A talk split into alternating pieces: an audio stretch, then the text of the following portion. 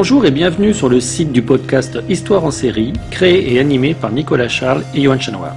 Au programme, une analyse des séries d'hier, d'aujourd'hui et de demain par des spécialistes des questions mobilisées par nos shows préférés.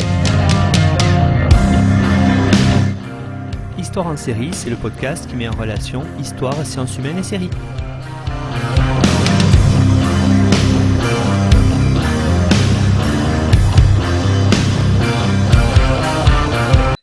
Bonjour à tous, bienvenue dans l'épisode numéro 87 d'Histoire en série où je reçois aujourd'hui Perrine Kenson. Bonjour Perrine. Bonjour Nicolas. Alors Perrine, vous êtes journaliste pour les magazines Cinématiseur, Le Film Français, Première, Les Trois Couleurs, Illimité et pour le site Somewhere Else. Vous êtes aussi la créatrice du podcast Septième Science qui produit par Sorbonne Université et Binge Audio. Vous êtes aussi par ailleurs critique et chroniqueuse pour Canal+, dans l'émission Le Cercle Série et vous collaborez avec de nombreux festivals comme Lumière, Champs-Élysées Films, Festival, Sérimania et euh, ainsi qu'une plateforme de vidéos à la demande, Filmo TV et vous enseignez à l'ESSEC. Voilà une bibliographie, une biographie bien complète, dense, et euh, vous êtes tout à fait indiqué aujourd'hui pour parler de séries avec moi et d'une série que vous avez choisie euh, qui a trait à la drogue aux années 80, à Pablo Escobar. Alors Perrine, cette série c'est quoi? Eh bien, cette série, c'est Narcos. Narcos, les trois premières saisons de Narcos. Pas Narcos Mexico, hein. Narcos. Oui, Narcos Mexico qui a fait d'ailleurs l'objet euh, de l'émission numéro 17 euh, avec Anthony Guillon. Donc celles et ceux qui voudraient voir euh, ce dérivé de, de, la série Narcos originale que vous allez nous présenter aujourd'hui peuvent se rendre sur notre site histoireensérie.com. Alors pour celles et ceux qui n'auraient pas vu ou qui auraient vu il y a longtemps cette série disponible sur Netflix, pourriez-vous, Perrine, nous faire la présentation et le pitch avant de commencer pour qu'on ait bien les cadres dans lesquels on va évoluer tout au long de l'émission?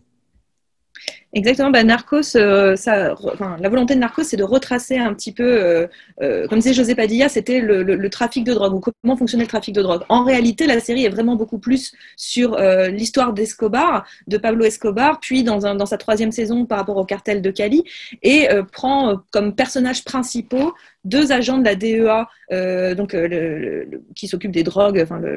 Je suis très mauvaise pour rentrer, de rentrer dans l'explication de la DEA, mais qui, s'occupent de, qui s'occupent des drogues euh, aux États-Unis et qui veulent intervenir euh, en Colombie, qui est la, la source du euh, trafic, la source principale du trafic de cocaïne dans les années 80 jusque dans les années 80, au début des années 90. Et donc, cette, euh, dans cette série, effectivement, hein, on aurait pu l'appeler, vous l'avez dit, Pablo Escobar. On va revenir euh, tout au long de l'émission sur ce personnage essentiel. Mais euh, comment est-ce que, justement, la narration est organisée tout au long des trois saisons? Vous l'avez dit, il y a une évolution entre les cartels de Medellin puis ceux de Cali. On va revenir aussi sur les lieux, hein, la Colombie, plaque tournante à cette époque-là mais euh, comment la narration sur les trois saisons s'organise, euh, quels personnages on suit, vous l'avez dit, ces agents de la DEA, euh, qu'est-ce qui se passe? Eh bien, en effet, on débute la série vraiment au Chili, qui est à peu près la, volonté de dire que la naissance à peu près de la cocaïne, c'était au Chili, mais très vite, on, débarque euh, en Colombie. Et la première saison suit vraiment l'ascension d'un euh, d'un jeune venu dans la, dans la drogue, euh, qui est, dans le, en tout cas dans le trafic de drogue, qui est Pablo Escobar. Donc, la première saison suit vraiment son ascension. Et la deuxième va plutôt suivre sa, sa chute, comment Pablo Escobar est tombé. Et la troisième va plutôt suivre ce, ce cartel de Cali par un biais très intéressant parce que ces deux premières saisons euh, prennent le biais de ces deux agents de la, DEA qui ont vraiment euh, existé euh, aussi pour le coup, qui sont en partie, enfin, grande partie responsables de la chute d'Escobar. De, et, la troisième saison quitte un petit peu, on a toujours un des deux agents qui reste, l'un des personnages principaux, mais le personnage principal de la saison 3 est un infiltré, un, agent de la sécurité informatique plutôt et des communications dans le cartel de Cali qui va devenir une sorte d'infiltré pour, pour la DEA et euh, va aider à faire tomber ce cartel de, de, Cali. Donc on, vraiment, on suit euh, trois, trois étapes importantes de, euh, de la, à la fois la naissance et de la chute de la puissance colombienne dans le trafic de drogue. Le personnage principal, finalement, si on, vous suit, c'est la drogue, c'est-à-dire cette drogue qui était très à la mode dans les années 80, produite en Colombie principalement, c'est la cocaïne. Exactement, oui, c'est la, cocaïne, c'était la, drogue euh, vraiment récréative, c'était la, c'était la drogue aussi quand on, pour, notamment aux États-Unis, parce qu'il y a forcément évidemment ce lien très fort avec les États-Unis, avec ces deux principaux personnages qui sont, euh, qui sont les agents de la DEA. Euh, cette drogue qui était très en demande parce qu'on avait, voilà, c'était l'époque aussi du boom de, de, la bourse, les traders, etc. Toute, ces, toute cette une jeunesse un petit peu, en tout cas des, des gens très très assez fortuné. C'était une drogue qui représentait finalement euh, quand même quelque chose d'un certain statut social et de montrer euh, finalement pas ce côté récréatif de cette drogue-là ou de, ce qu'elle a pu avoir comme effet évidemment aux États-Unis, mais plutôt de se concentrer sur qui la produisait et comment en fait elle est, devenue un, un énorme marché parallèle ultra puissant, presque plus puissant que cette bourse finalement qu'elle venait alimenter en quelque sorte. C'est horrible à dire, mais c'est un peu ça. Oui, parce que on retrouve des, séries avec des agents de la DEA, de la drogue sur les États-Unis, sur l'écoulement de cette drogue avec les réseaux, avec les gangs. On, en a déjà vu, que ce soit dans les séries ou, dans les films. Par contre, l'intérêt, euh, on va y revenir, de, Narcos, c'est vraiment de, revenir à la source, j'allais dire, de comprendre aussi comment un personnage, vous l'avez dit, Pablo Escobar, euh, va mettre la main sur le trafic et va surtout euh, le développer au, au, point de devenir même un personnage mondialement connu. Ah oui, complètement. C'est devenu presque une, une superstar. C'est une des plus grandes puissances, euh, enfin, une des plus grandes richesses euh, du, monde. Enfin, c'était, c'était très impressionnant avec un, encore une fois, un vrai marché euh, parallèle, quoi. mais il était une des plus grandes puissances financières au monde, ce, ce, Pablo Escobar. Mais ce qui est intéressant, c'est de voir vraiment comment il, il est parti d'un jeune monsieur euh, pas particulièrement riche, au contraire, il venait plutôt euh, d'un milieu peu aisé, euh, et, de regarder en fait finalement comment cette drogue et ce trafic de drogue, en Colombie du moins, est rentré dans quelque chose de très structurel au niveau de la société, comment elle a fini par structurer d'une certaine façon la société colombienne à un moment donné, et devenir vraiment l'un des principaux à la fois pourvoyeur d'emploi, mais aussi euh, une vraie euh, catastrophe. Euh, enfin, c'est vraiment une catastrophe pour le pays. à ce moment-là, c'était à la fois les deux en même temps, c'était le pire et le moins pire. Donc, il y a, cette volonté de montrer comment un trafic parallèle vient, vient structurer un pays. Et ça, c'est assez fascinant avec l'idée euh, de, aussi de développement de statut social, puisque ces grands personnages de la drogue, comme Escobar, on les a surnommés les barons de la drogue. Donc, avec l'idée euh, qu'ils ont acquis grâce à la cocaïne et à son développement euh, dans le marché international, via les États-Unis principalement, ils ont acquis un vrai statut social dans leur pays. Oui, c'était c'est ce qui est intéressant sur les deux premières saisons particulièrement euh, autour de la figure d'Escobar, parce que c'est de regarder ce, cet homme qui, encore une fois, venait d'un milieu pas particulièrement riche du tout et qui a su s'élever, qui avait une énorme ambition, qui avait une sorte de vengeance sociale à, faire. Il avait, il avait énormément d'ambition. C'est quelqu'un d'intelligent. C'est quelqu'un qui euh, avait euh, envie, il avait envie même de rejoindre le gouvernement de son pays. C'était, c'était une et à un moment donné, il, a, il, il est même arrivé pendant très très peu de temps. Il s'en est fait virer et ça a été pour lui une énorme claque et ça a été très très violent. Mais c'est vrai que c'est c'est vraiment euh, presque une histoire euh, dans, dans, un autre contexte avec euh, autre chose que la drogue. Ça serait presque une histoire de, de, de, underdog et de revanche, de revanche sociale absolument fascinante en fait de regarder ce, personnage. Et, en ça, finalement, il ressemble un petit peu quand même à. Il y a un côté Scarface dans l'affaire. Hein. C'est vraiment l'idée de l'ascension la, et de la déchéance sociale d'un personnage qui avait un, des comptes à rendre avec, avec son, sa situation. Oui, on aurait pu effectivement sous-titrer euh, la série Narcos, en tout cas pour ces deux premières saisons, Rise and Fall, euh, Pablo Escobar. Ah, c'est cette idée très très intéressante aussi de quelqu'un qui euh, a connu une ascension véritablement rapide avec de l'argent qui tombait facilement, et puis cette saison 2 qui je ne sais pas ce que vous, vous en pensez sur le plan de la narration, on y reviendra peut-être un peu plus tard, euh, est parfaitement construite parce qu'on voit un personnage finalement qui a tout et puis qui petit à petit euh, est en train de tout perdre.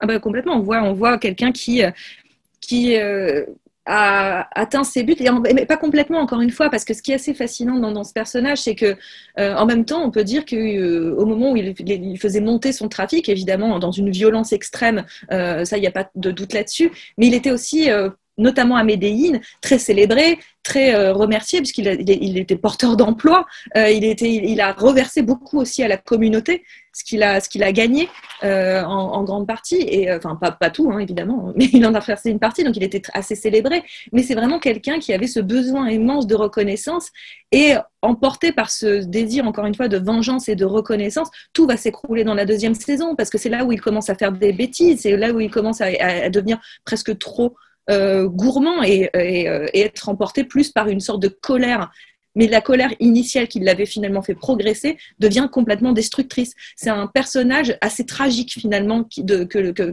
qu'en fait la série. C'est justement, euh, je pense, une des réussites de la part des, showrunners, c'est cette idée euh, qu'un personnage qui, euh, d'après nos normes sociales, devrait être quelqu'un qui est un repoussoir, c'est-à-dire quelqu'un qui ne doit pas être vu comme un exemple. Et pourtant, quand on regarde bien la série, vous l'avez évoqué, Perrine, c'est quelqu'un qui, on voit, c'est un homme d'affaires, alors certes, qui est violent, mais ah qui, qui a des points quand même positifs et quelqu'un qui est mu par une volonté de s'en sortir surtout. Ah bah oui, complètement. C'est vraiment son, son, son, comment dire, ce qui le fait avancer, c'est ce qui le fait aussi créer des, des, relations euh, avec d'autres personnes. Il va jouer aussi quand même assez régulièrement sur cette corde-là. Après, faut pas oublier, la série, je, je trouve quand même, on, elle ne porte pas non plus complètement au nu ce personnage. Elle n'est pas aveugle de ça. Elle n'est pas, c'est pas une série non plus qui est en train de nous, transformer totalement Escobar en héros, même si c'est la, limite et le risque. Je pense qu'on y reviendra plus tard, mais c'est la limite et le risque de la série. C'est-à-dire d'un moment de, prendre ce personnage qui est quand même à plein niveau euh, détestable, mais d'en montrer peut-être beaucoup plus de nuances, d'en montrer finalement quelque chose de euh, euh, de ne pas en faire un monstre totalement. Ce que je trouve intéressant, c'est que la série n'en fait pas totalement le, monstre. Elle, elle, dit quelque chose de bien plus complexe et elle le rend davantage humain. Ça ne veut pas dire beaucoup plus agréable. Ça veut dire d'un seul coup de, de montrer que le mal n'est pas quelque chose d'extraordinaire, mais au, contraire vient de, choses beaucoup plus, euh, beaucoup plus euh, ordinaires. Et en ça, rejoint encore une fois toute la, tragédie de, de l'Antiquité jusqu'à Shakespeare. C'est pas, pas du tout. Euh, c'est un personnage qu'on a, sorti du côté maléfique pour en faire quelque chose d'un drame humain assez, assez, assez terrible, mais assez passionnant en réalité. Et terrible pour beaucoup de gens, puisque ça a quand même signé la mort de plein de gens, faut pas se mentir. Oui, et puis euh, c'est vrai que cette idée de, personnage qui est tout en nuances, euh, on n'est pas sur un portrait du tout. Hein, je, me concentre là pour l'instant sur les deux premières saisons, mais on n'est pas du tout sur un portrait d'Escobar très manichéen avec euh, les blancs, c'est les agents de la DEA qui sont gentils, les, les personnages, on va dire, sombres, n'ont pas que ce côté sombre-là. On, on, voit bien cette nuance de gris, j'allais dire, c'est ces idées de tous les personnages finalement qui sont travaillés par les showrunners pour arriver à dire ce qui est là aussi très intéressant aussi, à nous faire questionner euh, sur euh, qu'est-ce que c'est, euh, vous l'avez dit, l'âme humaine, et puis c'est-à-dire qu'est-ce que c'est ces personnages-là qui ont choisi finalement ce qu'on pourrait juger le mauvais côté pour essayer de s'en sortir et qui font tout pour y arriver. Ah bah complètement, il y a un côté, alors on n'est pas non plus dans, dans, Star Wars où il y a le, le, voilà, le, côté de la lumière et le, côté le dark side, quoi, le côté sombre, mais il y a à un moment donné une, une, histoire de choix. Mais ce qui est intéressant, c'est que le, de l'autre côté, le pendant, ces deux agents de la DEA, eux non plus ne sont pas, c'est pas des, pas, pas des anges. Il y a, rien d'absolument parfait chez eux. La, présentation américaine n'est pas parfaite non plus. On sent que les États-Unis, leur guerre contre la drogue, elle est complètement euh, euh, à plein de niveaux, euh, complètement j'ai envie de dire foireuse, pardon pour le mot, mais elle est complètement pas pensée, pas légitimisée, et en fait, elle est assez hypocrite. Et en fait, eux aussi ont leur côté sombre, eux aussi ont des méthodes qui ne sont pas les bonnes. C'est pas eux les, personnes parfaites qui, euh, d'un seul coup, euh, viennent attaquer le mal. Le mal s'installe de tous les côtés, euh, à plein de niveaux, parce qu'en fait, montrer que l'âme humaine, c'est pas tout bien ou tout mal, il y a une complexité que la série, je trouve, arrive à rendre compte. à la fois de manière très divertissante, mais je trouve intelligemment avant toute chose.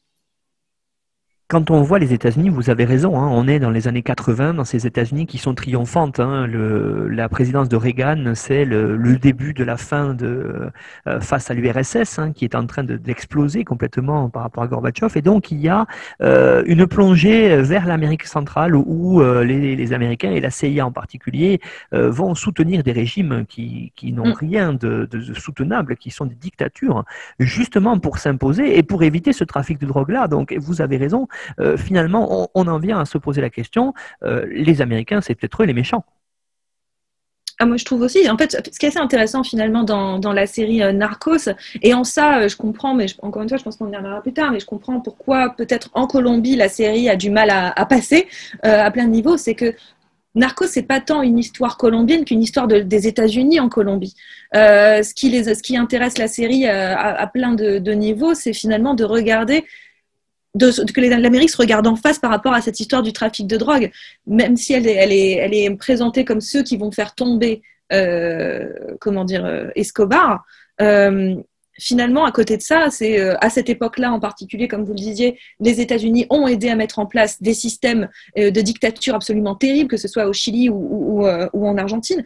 Et en, Colombie, les États-Unis, par l'achat de, Parce qu'on on sent dans le film hein, que c'est quand même. Pardon, dans la série, que c'est vraiment le, principal consommateur des, des drogues de Colombie. la série est vraiment très américano-américaine, hein, c'est-à-dire Amérique du Nord, Amérique du Sud, mais on reste tout à fait sur ce continent là euh, et on sent que finalement, elle, par ce biais-là, d'une certaine façon, elle est aussi en train de nourrir un trafic qui va faire beaucoup de mal à un pays et elle essaye de venir peut-être corriger ses erreurs, mais elle va en créer d'autres. Et en soi, il y a une critique assez profonde de l'interventionnisme américain.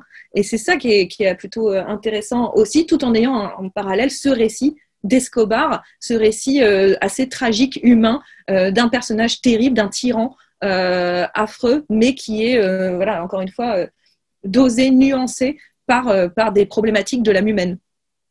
Oui, euh, Narcos, c'est véritablement un regard déporté sur l'Amérique. Je crois que c'est un regard sur ce que fait l'Amérique à l'étranger, euh, ouais. ce qu'elle ce qu'elle peut proposer. Et c'est vrai que c'est quelque chose qu'on n'a pas trop l'habitude de voir parce qu'on voit souvent, euh, on l'a dit depuis le début de l'émission, euh, les Américains intervenir à l'étranger, que ce soit dans, dans certains pays avec la CIA, on voit toujours ce côté très triomphant des Américains qui viennent sauver un petit peu le monde.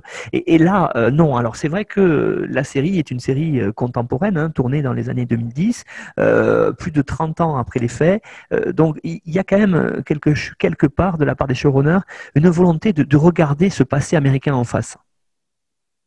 Bah, complètement. Il y a un côté un petit peu désabusé, il y a un côté désenchanté, un côté aussi euh, depuis, parce que comme en effet, on est dans les années 80 où les États-Unis euh, bah, commencent à l'emporter sérieusement sur, sur, sur l'URSS, mais euh, quelques années plus tard, il y a eu des tonnes d'interventions américaines euh, dans d'autres pays, et notamment au Moyen-Orient, qui ont été des échecs absolument prodigieux.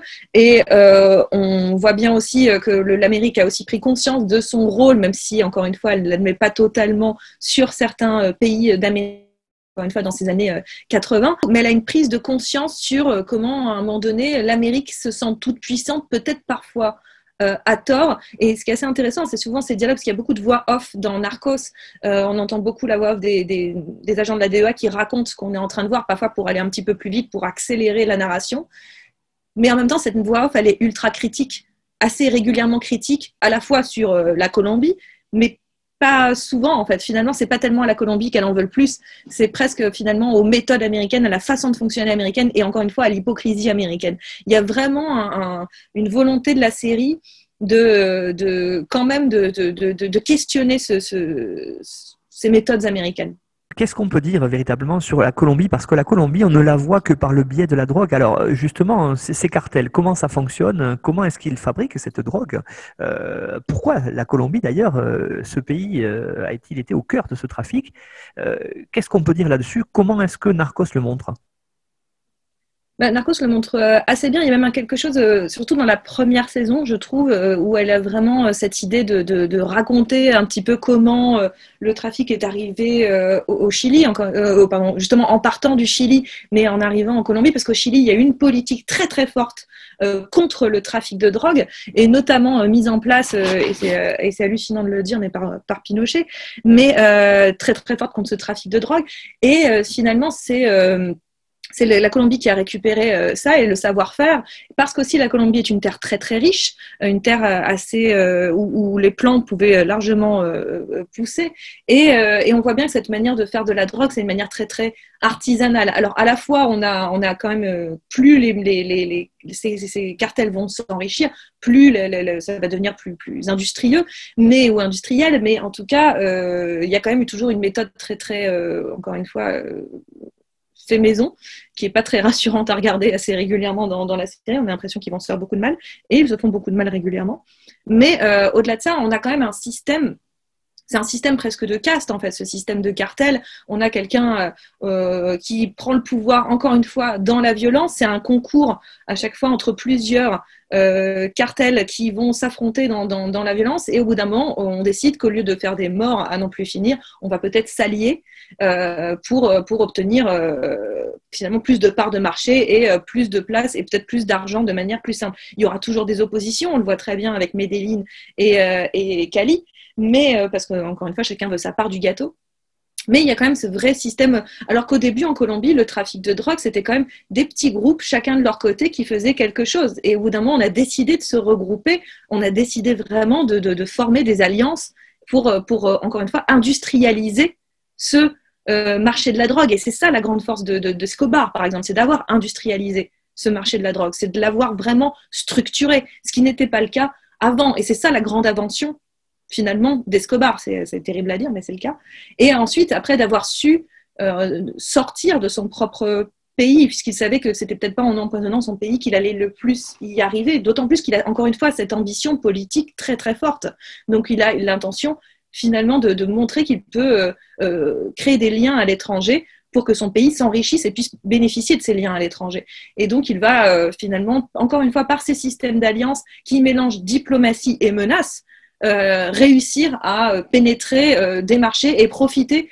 on continue à voir chez, chez, chez, Escobar cette capacité à repérer des marchés à l'étranger très forts en exploitant la faiblesse, des faiblesses des autres pays. C'est quelqu'un qui arrive très très bien à viser qu'est-ce qui va être intéressant pour lui et quel type de marché viser pour le faire le plus d'entrées. En fait, c'est un grand, grand, euh, j'ai envie de dire, c'est vraiment un très grand euh, businessman avant toute chose. Et c'est comme ça que la série le raconte, du moins.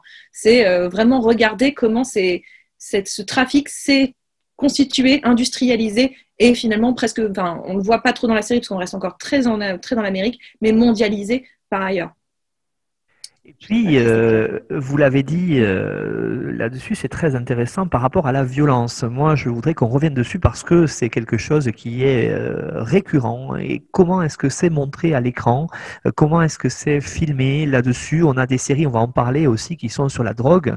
On a des séries qui sont aussi sur la mafia. Hein. Je pense notamment à la série 000. Je pense aussi à Gomorrah, par exemple, autour de la mafia. Là, comment est-ce que c'est montré cette série, dans cette série-là, Perrine? Ils sont assez francs sur la violence. Hein. C'est-à-dire qu'en même temps, quand on embauche comme réalisateur euh, José Padilla, qui est connu pour Troupe d'élite, qui était un film euh, au Brésil qui a, vraiment euh, marqué déjà à l'international aussi, qui a installé José Padilla, mais qui est un film assez, assez violent. Euh, on, sait que d'un seul coup, on s'attend à de la mise en scène de la violence assez, assez, assez forte. Et la série fait pas, ne, se voile pas la face sur la, dureté, la violence qu'implique le, trafic de drogue. Parce qu'aussi, c'est un marché parallèle. Parce qu'aussi, c'est, en gros, c'est une jungle où règne le plus fort. C'est ça que, c'est comme ça que ça fonctionne. Donc, cette violence, elle est mise en scène, montrée dans sa plus grande horreur. Il n'y a pas vraiment de complaisance de la violence dans la série. C'est-à-dire qu'à aucun moment on se dit euh, ah c'est je, comment dire on prend un, immense plaisir à voir des tueries. C'est-à-dire qu'il y a la, série rend compte que cette violence est euh, douloureuse, tragique euh, et et comment dire et presque je cherche mon mot, mais inséparable du trafic. Elle, elle à aucun moment on a, cette idée. Euh, je trouvais par exemple que Scarface faisait plus, mettait beaucoup plus, euh, était beaucoup plus complaisant avec la violence, par exemple. Là où je trouve que la série finalement nous montre bien le, côté inévitable de cette violence et, le drame qu'elle emporte avec elle en fait. C'est-à-dire qu'il il le met en scène et aussi seulement quand c'est nécessaire. Il n'y a pas de violence superflue non plus. Il y a aussi une violence des mots c'est des gens qui sont très vulgaires, qui passent leur temps à s'insulter quand même. Il y a de la violence, euh, voilà, la violence des mots, mais il y a une violence euh, physique et tout ça montrait que ce marché parallèle ultra dur l'est aussi inévitablement sur les corps. Et du coup, est-ce qu'on peut dire euh, dans la façon de filmer à ce moment-là, on est bien sûr, on le sait, on est dans de la fiction et je vais vous poser ensuite une question justement sur le rôle de la fiction euh, dans ce qu'on peut appeler l'histoire, hein, rapport avec ce qu'on veut essayer de voir aussi dans le podcast. Mais euh, là, quand je reviens sur cette violence-là, sur le, la façon dont c'est montré, est-ce que d'après vous, elle est, vous l'avez dit, elle n'est pas si esthétisée que ça, elle, elle, est montrée de façon brute? Pourtant, on n'est pas dans le documentaire. Est-ce qu'on se rapproche un peu de ce qu'on peut voir dans ce que fait par exemple David Simon dans euh, The Wire, c'est-à-dire quelque chose vraiment destiné à, à travers la fiction, d'écrire une vraie réalité. Oui, il y a une volonté de décrire une certaine réalité, mais là où The Wire, en fait, il y a eu plusieurs séries évidemment qui ont traité de, de, la drogue, et The Wire en a fait partie, ça fait partie de, l'écosystème de The Wire euh, dans plusieurs, plusieurs saisons. Mais chez The Wire, il y a une volonté très sociologique de montrer les choses, c'est-à-dire de voir comment fonctionne sociologiquement euh, une ville euh, et, euh, et, de voir comment cette drogue fait agit d'un point de vue socio sociologique. En fait, il y a vraiment ce, cette, volonté-là. Dans, comment dire, dans Narcos, il y a quelque chose de montrer de montrer cette violence comme étant assez structurelle en fait. Cette violence, elle fait partie. C'est un des attributs nécessaire au trafic. Il y a quelque chose de, encore une fois, je répète, d'inévitable euh, à ça. Et la, série le, démontre bien. Elle démontre bien qu'à aucun moment on peut imaginer faire un trafic de drogue qui se passerait, euh, euh, comment dire, dans, la douceur. Il n'y a, pas ça. Et, cette, mais le, voilà, je pense que vraiment il y a, cette volonté-là, à la fois de raconter, comment dire, une histoire personnelle celle de ces deux agents de la DEA, celle d'Escobar, pour les deux premières saisons, puis après un peu plus le cartel de Cali. La, troisième saison est tellement différente des deux précédentes. Moi, je la trouve absolument passionnante, mais elle est vraiment différente. Euh, mais il y a une volonté, euh, encore une fois, pas documentaire euh, du tout, mais plutôt, encore une fois, je pense structurelle de montrer cette violence.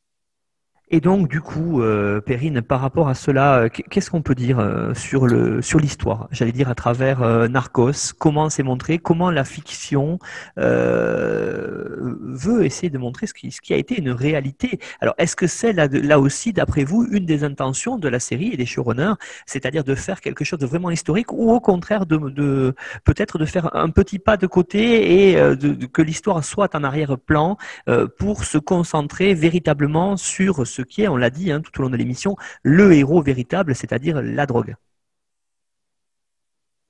je pense que le, show se vendait comme tel au moment de sa création, euh, et puis même au moment de la, promotion euh, de la série, il y avait vraiment une volonté de dire euh, on est au plus près de la réalité, on veut faire un show qui retrace au mieux cette histoire, et l'histoire avec un grand H hein, d'une certaine façon.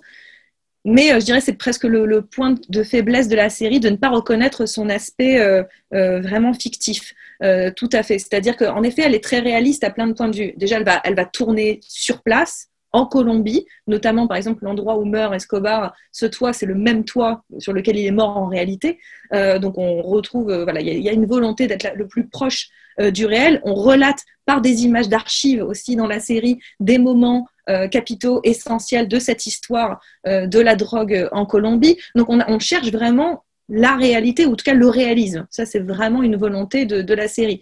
Mais elle pêche à plein d'endroits à ce niveau-là, forcément, cette série. Parce que déjà, c'est une fiction. C'est une, c'est pas un documentaire, c'est une fiction, c'est une série. Donc, euh, en voulant s'attacher à la réalité et par l'obligation d'avoir un nombre d'épisodes avec un certain nombre d'heures, etc., on est obligé de faire des impasses, on est obligé de transformer cette réalité, changer peut-être parfois des noms des personnages, soit pour les protéger dans la vraie vie, soit parce que euh, tout simplement ça facilite la narration. Il y a aussi le, problème des acteurs, euh, clairement. Même si euh, Wagner Maura est un, pour moi un immense Pablo Escobar dans la série, la problématique est qu'il est brésilien et qu'il n'a pas du tout le bon accent euh, pour, euh, pour, pour, jouer un, Colombien de Medellín. Alors en soi, on n'est pas obligé de faire absolument, de vouloir euh, coller absolument à ça, mais imaginons une autre série, si on faisait une série sur le, roi Louis XIV, qui d'un seul coup avait un, accent, j'en sais rien, un accent allemand, on se poserait des questions. Enfin, ça serait bizarre.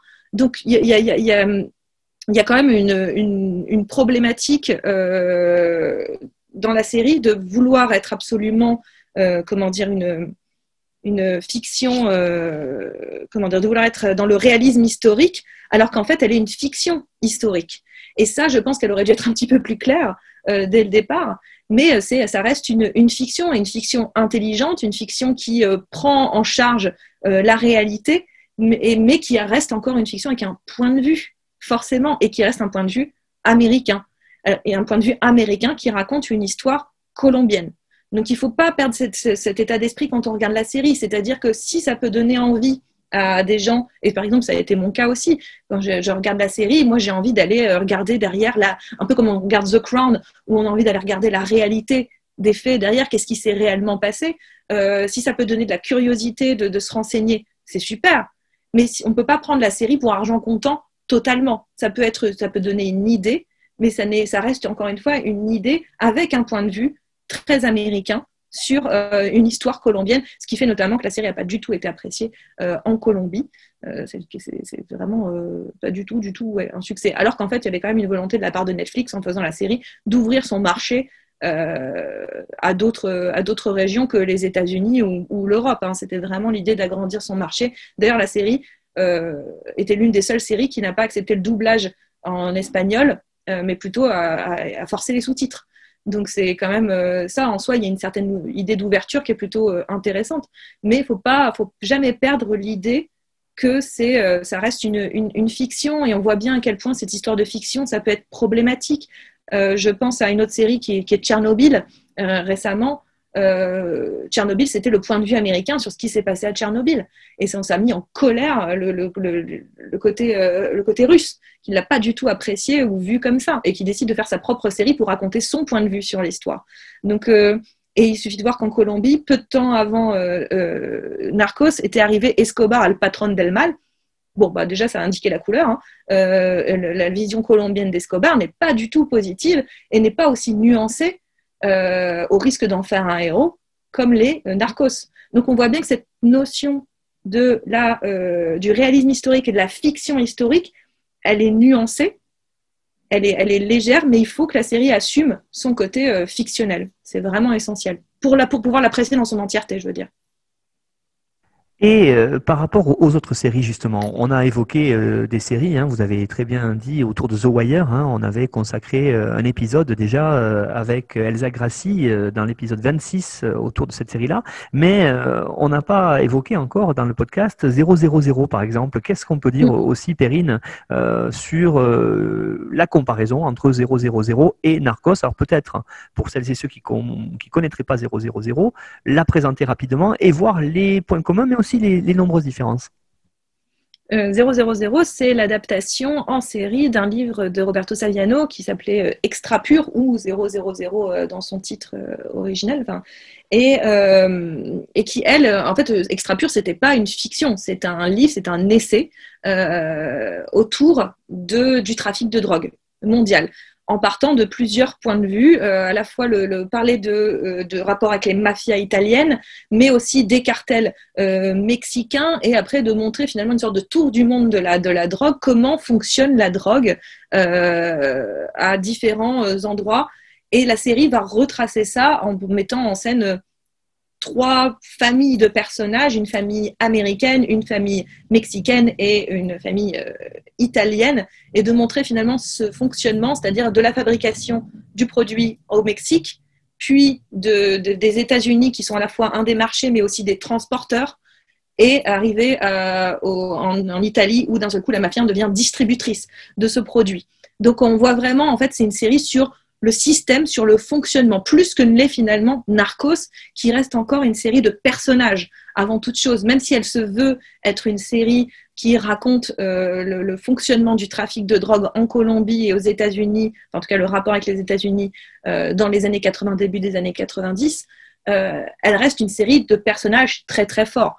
On a parlé des agents de la DEA, évidemment d'Escobar, qui vient presque polluer d'une certaine façon les deux premières saisons, puisque Escobar est une telle figure, tellement forte, euh, que tout le monde connaît et tout le monde a un avis. Donc je trouve que la série est, emprisonnée aussi ça, par, les, préconçus de chacun sur ce personnage. Là où la troisième saison, en prenant un personnage principal qui est un, agent de la sécurité euh, d'un cartel, elle devient presque un peu quelque chose à la Michael Mann, elle, se décale complètement et devient, une, pour le coup, rentre dans son rôle de fiction totale, qui est vraiment très, très, pour moi, très, très passionnant et très, très, encore plus, plus, plus divertissante et plus amusante et même plus, plus, plus intelligente. Mais 000, lui, n'a pas du tout euh, cette ambition de personnage, même si elle recrée ses familles, les personnages sont moins intéressants finalement que le système, que comment ça fonctionne. Et c'est pour moi la grande force de, la série, en plus d'avoir euh, une vraie ambition visuelle, c'est d'avoir euh, vraiment cette idée de comment fonctionne le trafic. C'est moins attrayant en termes de divertissant, divertissement, pardon, je pense, mais je pense qu'en termes de, de réflexion sur comment fonctionne le système mondialisé de la drogue. Et c'est une série tout à fait euh, pertinente. Si on vous suit, c'est vrai que quand on regarde Narcos, on a deux saisons particulières euh, qui sont, vous l'avez dit hein, très bien exactement, vampirisées par ce personnage d'Escobar. Euh, ce qu'on pourrait voir en histoire avec, c'est une histoire vraiment des grands personnages, vous l'avez dit, par le haut. Alors que, vous l'avez dit, et c'est peut-être pour ça, j'allais vous poser la question, Perrine, pourquoi vous, vous avez adoré cette saison 3 C'est parce que on suit un inconnu, en fait, et euh, du coup, on se rend peut-être plus compte de la réalité des choses? Je pense qu'en suivant cet inconnu, déjà, il y a une part de, comment dire, d'identification plus forte. Euh, et donc, encore une fois, c'est là où je dis qu'elle retrouve son aspect fictionnel beaucoup plus fort. Parce que là, on a mis, on regarde un personnage qu'on connaît déjà très bien. C'est comme si on faisait une série sur le Tché. Euh, voilà, on, a pareil cette idée, ça transporte énormément de choses avec, euh, avec lui, ce personnage. Donc là, on a encore une fois cet agent de sécurité informatique et des communications qui est un nobody et un nobody qui va faire euh, qui va faire qui va contribuer à faire tomber un cartel euh, et c'est tout à fait la réalité mais c'est une histoire qu'on ne connaît pas et comme euh, le cartel de Cali est beaucoup moins célèbre que le cartel de Medellin pareil c'est une histoire qu'on ne maîtrise pas et qu'on ne connaît pas qui a moins en tout cas et encore une fois je parle hors hors Colombie, parce qu'en en Colombie, c'est une autre affaire. Le, point de vue colombien sur la série est, forcément euh, pas le même que le reste du monde. Mais, euh, mais pour le reste du monde, c'est là où d'un seul coup la série, je trouve, gagne en, en, profondeur, en identification, en, même en enjeu de, de, narration, parce qu'elle euh, elle arrive à, à, nous raconter ça comme, comme voilà, un, un film, comment dire, un film d'espionnage dangereux, tendu, pour lesquels on a une énorme inquiétude pour les personnages, puisqu'on ne sait pas du tout ce qui va leur arriver contrairement à, euh, encore une fois, les deux premières saisons où l'histoire de, Escobar, elle est déjà faite. Alors on peut être surpris, on peut en apprendre, on peut découvrir, et encore une fois, cet aspect nuancé du personnage, d'aller creuser dans sa personnalité, à tort ou à raison, parce que le fils de, de Escobar lui-même dit que c'est parfois un peu n'importe quoi sur la manière dont on décrit la personnalité de son père, mais encore une fois, c'est une histoire de point de vue des créateurs. Euh, mais on est voilà, on n'apprend pas grand chose sur le fait que voilà, il y a eu euh, Escobar qui euh, a dominé le, le, comment dire le, le, trafic de drogue mondial à un moment donné. Mais d'un seul coup, dans cette troisième saison, on découvre tout un monde qu'on ignore. Et je trouve qu'en termes de en qualité de encore une fois de narration et de d'intérêt et de profondeur pour nous spectateurs, il y a quelque chose d'encore plus peut-être galvanisant. Et la série peut s'amuser à prendre beaucoup plus de liberté puisque de toute façon, elle est déjà par essence quasiment fictionnelle pour nous. Perrine Quinson, merci pour cette présentation de Narcos. On a bien compris avec euh, trois saisons bien différentes. Hein. les deux premières sur Escobar, la troisième sur le cartel de Cali, mais qui change de point de vue et qui, vous l'avez dit, à mon avis, prend du corps, euh, c'est-à-dire euh, s'intensifie au niveau de la découverte des choses parce que on ne sait pas effectivement, et c'est aussi l'avantage, on ne sait pas où ça peut aller. Donc, on découvre d'autres choses. vous avez fourni aussi pour celles et ceux, comme tous les intervenants et intervenantes du podcast, une petite bibliographie qui va permettre de vous renseigner un peu plus à la fois sur ces séries et puis vous permettre de découvrir Narcos, qui est vraiment une série à ne pas louper, disponible sur Netflix. Vous aurez tous ces liens sur la page euh, de l'émission euh, sur notre site histoireensérie.com et puis on retrouve euh, comme toujours le résumé de l'émission avec les liens pour aller l'écouter sur le site de notre partenaire nonfiction.fr. Je rappelle Perrine qu'on peut vous retrouver sur le cercle série sur Canal+ où vous présentez des chroniques régulières donc avis à tous les amateurs de séries. Euh, c'est une excellente émission que je recommande. Perrine, merci beaucoup pour cette présentation. À bientôt, j'espère, pour une autre série. Merci Nicolas.